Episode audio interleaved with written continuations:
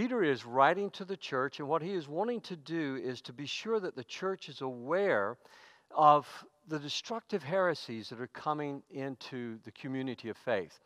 Now, you know, we've talked about this many times at Woodland. The chapters and verses are not uh, in the original manuscripts. They were added much, much later by a monk who wanted to help us with memorizing the scripture and being able to locate scripture quickly. So they're very helpful to us, but they're not a part of the, uh, of the original letters. And so we flow, where Becky and I left off last week, we flow from how Peter tells us about how the word was inspired by God, it was breathed out by God, how God used holy men of old. He used their minds, he used their skill sets, he used their language. You know, they weren't taken over and dictated to, but they knew the word of the Lord and they left it for us as the inspired and also infallible word of God, the word without error. And so we, we go right from that passage about the inspired word of the Lord and how Peter has been warning us about false teachers and he now begins to warn us about false teachers and their destructive heresies. Now, here's something that a lot of times people don't think about. You know, heresy always comes riding in on the back of truth. That's how heresy has always entered into the church. Where there's a neglected truth, listen, that's important. Where there's a neglected truth, heresy will come running, riding in on the back of that because somebody will discover that or they'll see something and they'll begin to teach it. And so it's important as a pastor that I preach the whole counsel of God. It's important that your pastor preaches the whole counsel of God. So it's one of the reasons that, especially on Wednesday nights, we preach right through the Bible. We just take a, a different book of the Bible and we just, and over the years, we have just looked at so many books of the Bible, and then the Bible just shapes our preaching and our subjects and our topics. Now, this is not necessarily a topic that I would choose to preach on on a Sunday morning. I would do it, you know, if I felt the Holy Spirit saying, go there. I have done that before in times past where I'm thinking of one series of messages that I did because a heresy was entering into our community, and a lot of people were getting excited about it, not our faith community.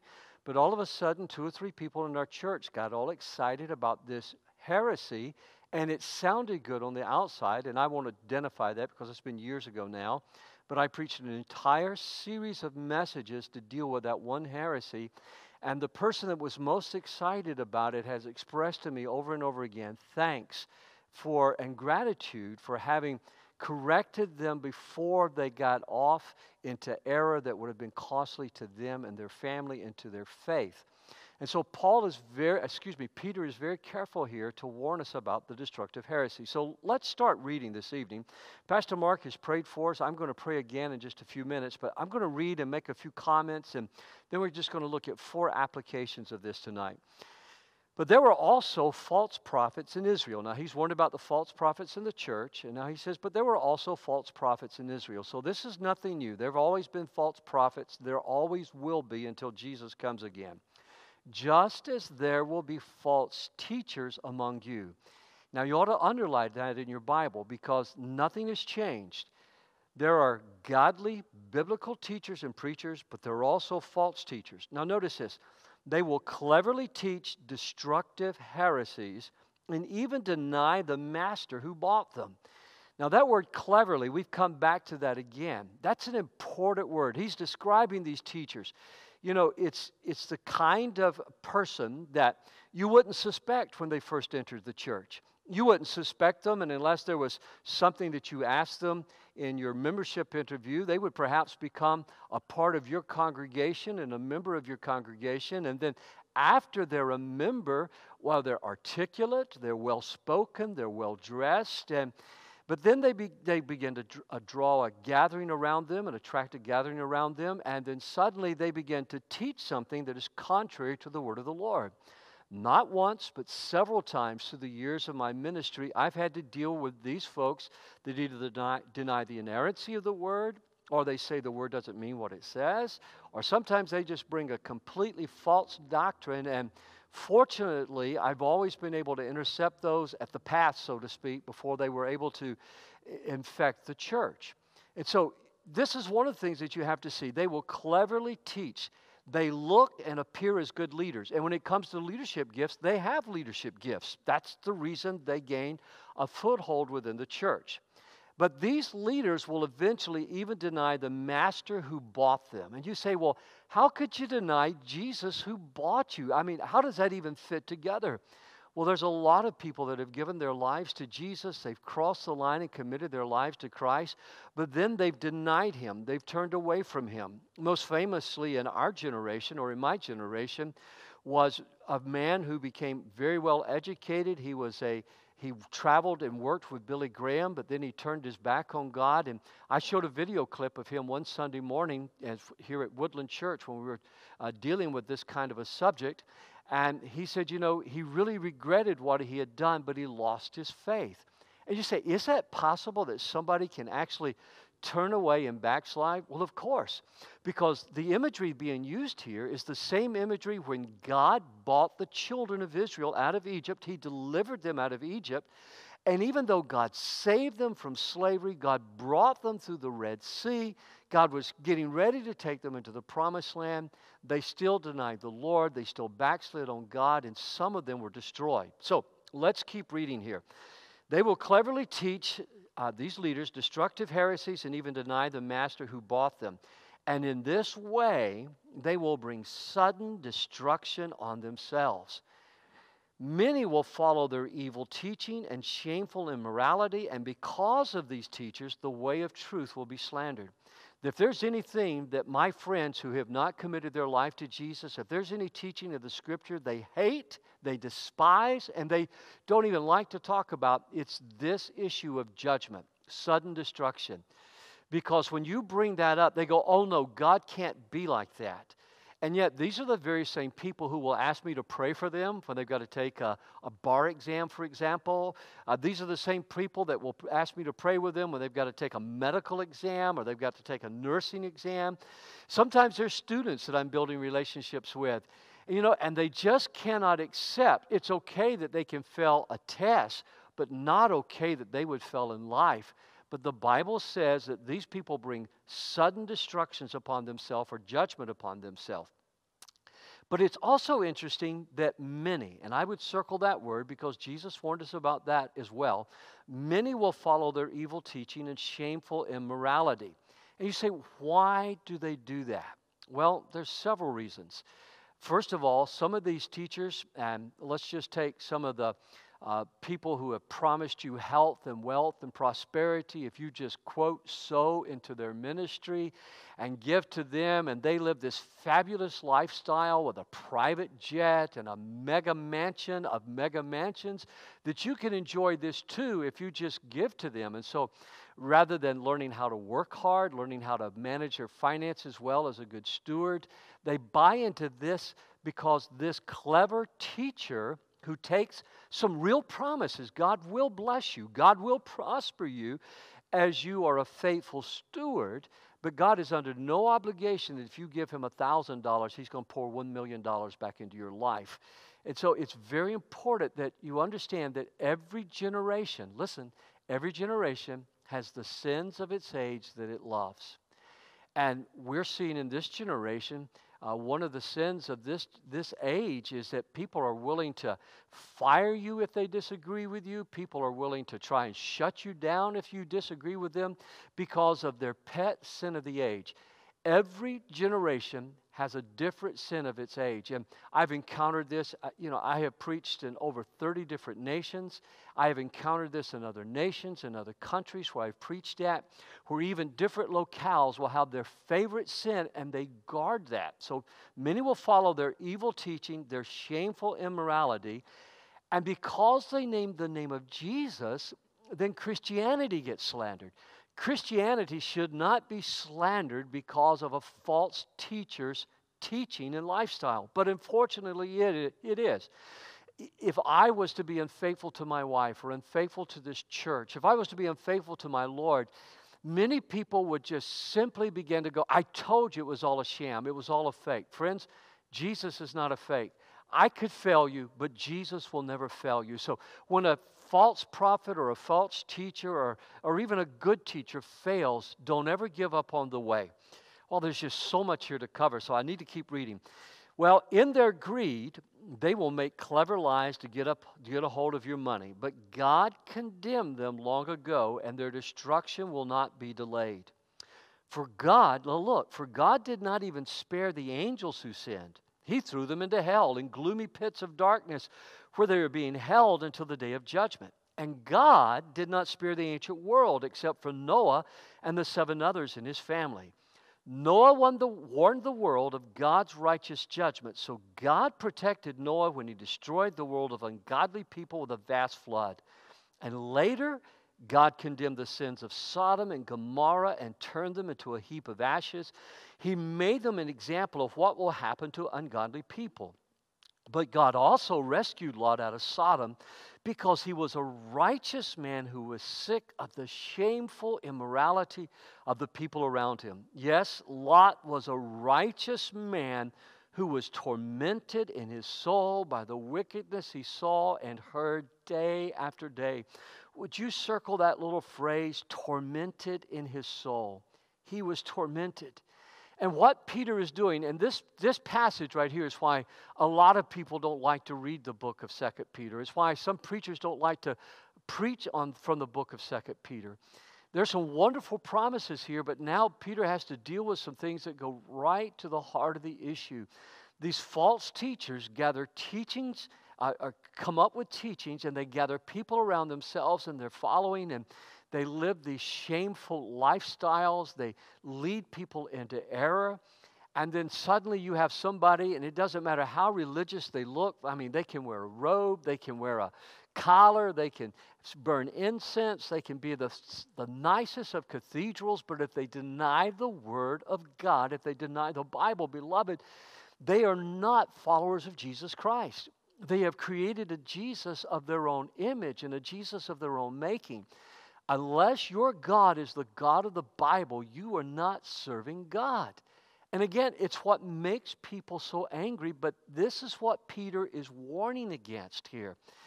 And he uses, look, he uses the angels. Even they are judged. And he says, if the angels did not escape judgment, and if Sodom and Gomorrah did not escape judgment, what makes you think that you and I will escape judgment unless we stay faithful to the Word of God and stay faithful to the cross of Jesus Christ and unless we stay faithful to our confession of faith? And you know, I don't say any of this. This message is hard to preach. As a matter of fact, you know, Becky joins me most Wednesday nights here when we're online, but I just felt like this was a message I needed to kind of pull the wagon on here. It, it, it caused me great grief. I, I feel what Lot is saying here tormented in his soul. There's a good word for that, vexed. You know, I, I look around and I'm not angry at people who disagree with me. I get angry at the false teachers. I'll be honest with you about that. I, I've taught with some, and they say, Well, I don't care what the Bible says. Eh, when you've tried to bring correction, and some of them have left us, some of them have walked out from among us, and I've had them tell me, I don't care what the Bible says. They've told me in my study, they've told me here in the sanctuary when I've come in and invited them to come and pray with me, they've told me in restaurants. And the moment I hear that statement, I don't care what the Bible says, and I know that pride has entered in and that they have taken hold of something and something has taken hold of them that has got them in their grip.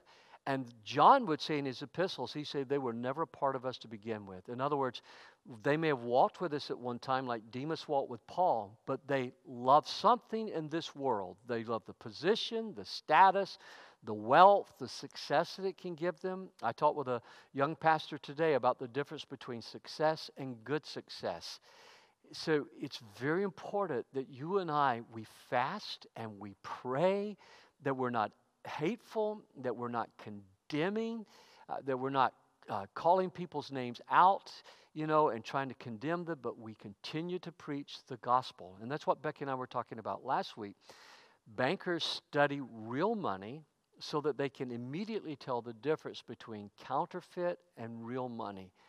And a lot of times, what I find out is people have studied books, they've studied teaching, Back in my day when I was younger, they've listened to tapes, or now they're listening to YouTube, and they're not studying their Bible. Nothing can ever replace studying the Word of God. And if you're at home, you ought to say a big amen to that right now. Nothing can ever replace having a daily devotional time. So I'm asking you a question tonight. Are you numb? Are are you and I numb to the sin and the wickedness around us? Are we going to let people's taunts, are we going to let what people say silence us? Are we going to let the fear of, of, of, of what a company might say or what a political party might say? That's the kind of intimidation that Christians are facing in America today. And you know, it's not just Christians in third world countries, it's not just Christians in China or Japan or Europe that are, are facing tests of their faith, but you and I are facing tests of their faith. For the moment we declare that God says that marriage is between a woman and a man, there's going to be somebody with a collar. There's going to be somebody, you know, in a, in a beautiful, uh, quote, charismatic church. There's one of those down in Florida that they're, quote, charismatic. And, and they say that, you know, the Bible can't be interpreted for our day. And so they take just the red letters of Jesus you know, Jesus preached from the Old Testament. And for some of these, I almost said something I shouldn't have said. I almost said these fatheads, and that would be wrong. That's the kind of thing I'm talking about. Don't do. But for these educated people who want to think they're smarter than Jesus, Jesus preached from the Old Testament. He helped us to understand that.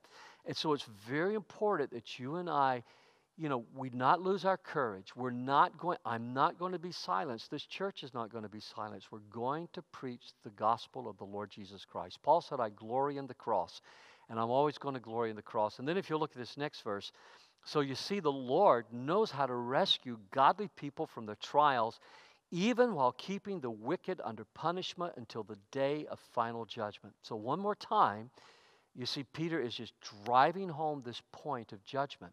And friends, here's what I want you to get God will keep you, and you can escape the judgment. You see, Noah preached, the Bible said Noah was a preacher of righteousness. Noah preached that judgment was coming. Noah preached with compassion. He preached with passion. He preached with power. And yet people would laugh at him and mock him until the day the rain came. And because of Noah's faith, eight people, and of course the animals, were saved on that ark. So judgment is inevitable, but it's not inescapable. Let me say that again. Judgment is inevitable, but it's not inescapable. And so when you look at this passage of Scripture, you need to see something really clearly, and you might want to write this down. The main thing is the plain thing. And the plain thing is always the main thing. So don't try to twist the scriptures and pull something out of there that's not there. Don't try to put something in there that's, you know, the main things of the scripture, they're just as clear as a bell. You can see them. There are some difficult theological things that we have to grasp, grapple with sometimes. But the main thing is always the plain thing when it comes to the Bible. So I encourage you to, to read it and to study it. So let's look at four things tonight about heresy that I think you ought to know. Number one, heresies of the heart. When I read this passage and I see what the false teachers are teaching, then I realize that sometimes what's coming out of their, what's in our heart already is what comes out in a heresy. Sunday morning, I used the illustration of although since power has been broken over us, there is this rip tide that's underneath the surface. There's this current, and you don't feel it every day. I, I shared this story of how some friends and I were caught in a rip tide off the coast of Florida one time, and how we, how another friend of ours knew how we should swim against it, and but it was tiring, and we all had to pull together to help one of our friends get back to the shore. But there is this rip tide in our flesh, in our old selfish nature. And so look at what Paul said in the book of Galatians. He says, Now the works of the flesh are now ourselves, you know, our, our self will, that part of ourselves that rebels against God. For instance, when I know I should forgive and I don't want to forgive. When I know I should give and I don't want to give. When I don't want to forgive, it's because of my pride. When I don't want to give, it's because of my greed. Or maybe when I know I should keep my eyes, you know, fastened on something pure and holy, and maybe I'm tempted to look at something on my phone or my iPad that I should look at, then I have a choice. Am I going to follow what Jesus says about a pure heart and a pure mind, or am I going to give in to that riptide? And you see, what happens is sin always appeals to something that's good. Sin always appeals to something good. So, now the works of the flesh are evident, which are adultery. What's the opposite of that? Faithful in your marriage, fornication, waiting until you're married, uncleanliness, cleanness, lewdness, idolatry. I won't read all of them, but notice the one word that I underlined in the scripture to, in your outlines tonight, and that's the word heresies. Heres, these are all things that come right out of our heart. And Paul goes on to say, the last part of that verse, as I also told you in the past, that those who practice such things will not inherit the kingdom of heaven. So when I feel that riptide, I'm very honest in my prayer life. I say, Lord, this is what I feel today. This is where my heart is being drawn. I remember a few years ago, actually, uh, maybe a decade and a half ago, I was having breakfast with one of my prayer partners, and I, I was struggling with a certain sin they just, you know, I wasn't committing it, I wasn't giving into it, but there was this struggle that was going on. And so when we sat down to breakfast, I just confessed to my friend, I said, I need you to pray with me this week. This is what I'm dealing with. And you know, right there over breakfast, we were in a restaurant called Kate's Kitchen, not far from here. He took my hands and he prayed with me. And I discovered something so free by letting him know I was wrestling with something that was happening in my heart and him praying with me. It was broken just like that. It, it snapped. I don't know how to say it, but the Bible says, listen, the Bible says that if we confess our sins to one another, now I hadn't given into it. I want to make that clear. I hadn't given into it, and it wasn't anything like, you know, adultery or something like that. It, it was, I, it was just gone. It was broken. Confess your sins to one another that you might be healed. So be careful. Guard your heart with all diligence, the Bible says, for out of your heart are the issues of life. And, and I hope you still love me and respect me, but you know, when I tell you, I have to struggle against those riptides as well. And if there's three things I don't want to do, I don't want to fail God, I don't want to fail my wife and family, and I don't want to fail this church. And so it's very important that we, we recognize there can be heresies that flow out of our heart. We can try to justify those. Secondly, is heresies of hopelessness, when people give up hope. You know, when you lose hope that God doesn't heal because your loved one is not healed or wasn't healed, and you then say, well, God doesn't heal. Well, that's a heresy. God does heal. And even people who that have told me that they're cessationists, they don't believe that God heals anymore, they're reticent to say, well, I can't say that God never does heal because they know people that have been healed. But people get hopeless. And when people get hopeless with their marriage, then they begin to justify an affair. When people get hopeless with their children, they begin to ne- neglect, uh, they begin to, to to justify neglecting their children. You see, hopelessness brings despair into our lives, and when despair comes, we want to maintain that religiosity. We want to maintain that Christian facade. Why were these false teachers in the church? They wanted to be a part of the church. Why have some of the people that I've had to deal with personally that have come to Woodland over the 21 years I've been there, your pastor, people that I had to deal with when I was in district office that sometimes was credentialed and, and I would have to talk to them about things they were teaching or practicing that were not biblical or even in my other churches when I was younger. Why? Because they want the sense of community. They want, sometimes they want a sense of being looked up to. Sometimes they just want a sense of belonging. I'm looking right over here to my left for a number of years, a long time ago. There was a family that um, they loved Becky and I, uh, they spent time with us, and then one day they took issue with a particular doctrine. I was preaching through our 16 fundamentals of faith here on a Sunday morning, and uh, they took particular issue with it, and they just denied it. We went over the scriptures, and it was that same statement I don't care if it's in the Bible. I'm not going to believe that. I'm not going to practice that. And so, you know, they broke fellowship with us. Uh, it's just when hopelessness comes, then you begin to justify. and there was a hopeless area in their life. And I don't want to say much more than that. There was an area in their life that they had become hopeless in. And because God had not done what they wanted Him to do in their life, then they could no longer believe one of those fundamental core doctrines of our church, which is a core doctrine of many, many other churches as well. Then there's the heresies of, oh, let me read you this verse of scripture. When I begin to lose hope, you already know what I'm experiencing. So if you're feeling hopeless tonight, God knows what you're going through. Do you think Jesus might have ever felt hopeless? I do. I think in his, his, his, his incarnation, he might have had to deal with the hopelessness that comes and just get before the Father and pray. We know there were nights that he cried with loud crying and many tears. I mean, the Bible's clear about that. We know there were nights that he was vexed in his spirit because of the sin and the hardness of heart. Do you think that he ever felt hopeless? Well, I'm sure he did, but he strengthened himself in the Word. Look at this next verse, and I think this will help you understand why I'm using Jesus as an example. My enemies have hidden a trap for me on the path where I walk. Think how often the enemies of Jesus would lay a trap for him.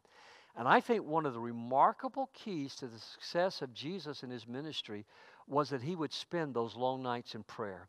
I believe you would have found Jesus in our, second, in our Saturday night prayer services. Uh, I know He's with us when we pray because we sense Him and we're praying in His name. The third thing is the heresies of lovelessness. The heresies of lovelessness, of a loveless world.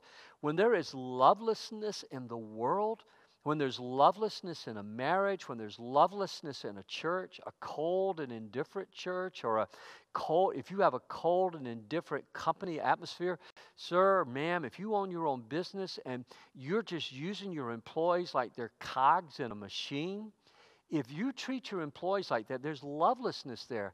And so they will begin to grumble, they will begin to gripe, they will begin to look for ways to, to bring dissension lovelessness in a church is the worst thing that can happen. Because of a loveless world, said Jesus, because of a loveless world is a sightless world. If anyone loves me, he will carefully keep my word, and my Father will love him, and we will move right into the neighborhood. Friends, nothing is more despicable than a loveless church. There was a great church in the book of Revelation. I mean, Jesus commended them for a lot of things, but he says, I'm a about to take away your candle, your illumination. I'm about to take away your place because you've abandoned your first love. A church of all places ought to be filled with the qualities of a first 13 1 Corinthians chapter 13 love experience. And then heresies of faith. Heresies of faith. In the beginning, the word already existed. Now listen, this is important. The word was with God the Word was God. He existed in the beginning with God. Now let's look at that. We know who the Word is. If you've read the book of John, the Word is Jesus. So Jesus is God. God the Father, God the Son, God the Holy Spirit, the three in one. I explained this to our church just recently as saying that number one, God the Father is God without skin. God is spirit. God the Son is God with skin. Jesus, the incarnation, Jesus came and was born of the Virgin Mary. And then God the Holy Spirit, who lives within us, is God within our skin. So they're three, but they're one. They're not three separate gods. But John is being real careful. He wants the people he's writing to to get this. The Word was with God, the Word was God, He existed in the beginning with God. Look at the next verse. We're skipping all the way down to verse 14. So the Word became human. There's God in skin. The Word became human and made his home among us. How? Because by becoming human, by having a body.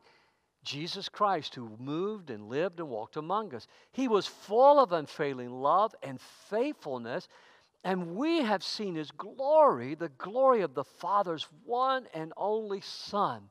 Now, I'm running out of time, so stay with me here. Galatians chapter 4 and verse 4.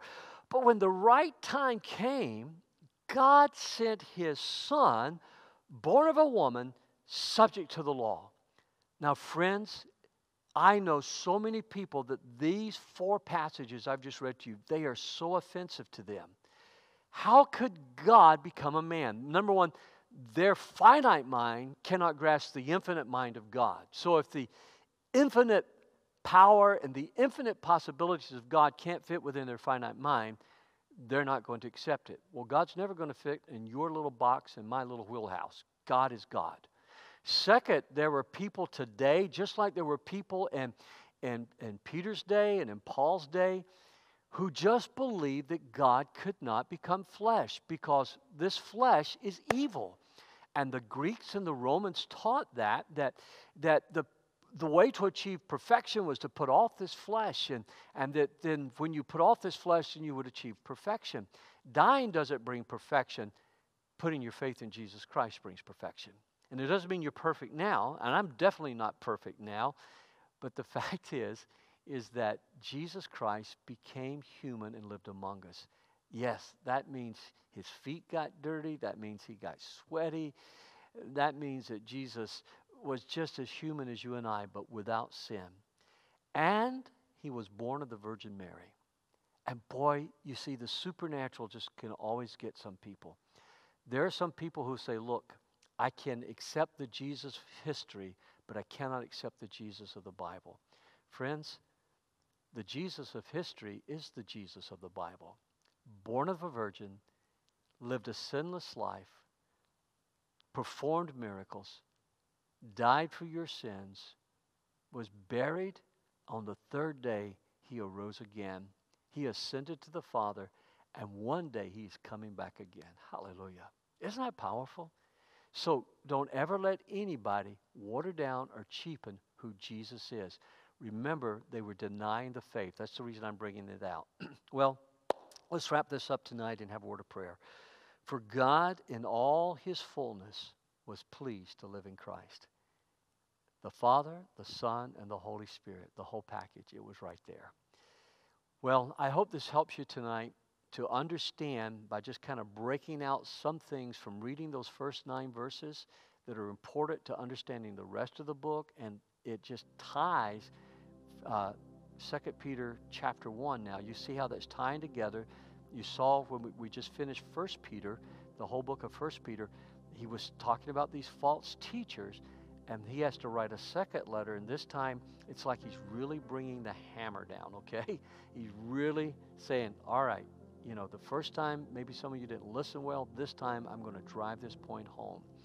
And so he's laying the hammer down because he wants the church to survive. False teachers will destroy the church.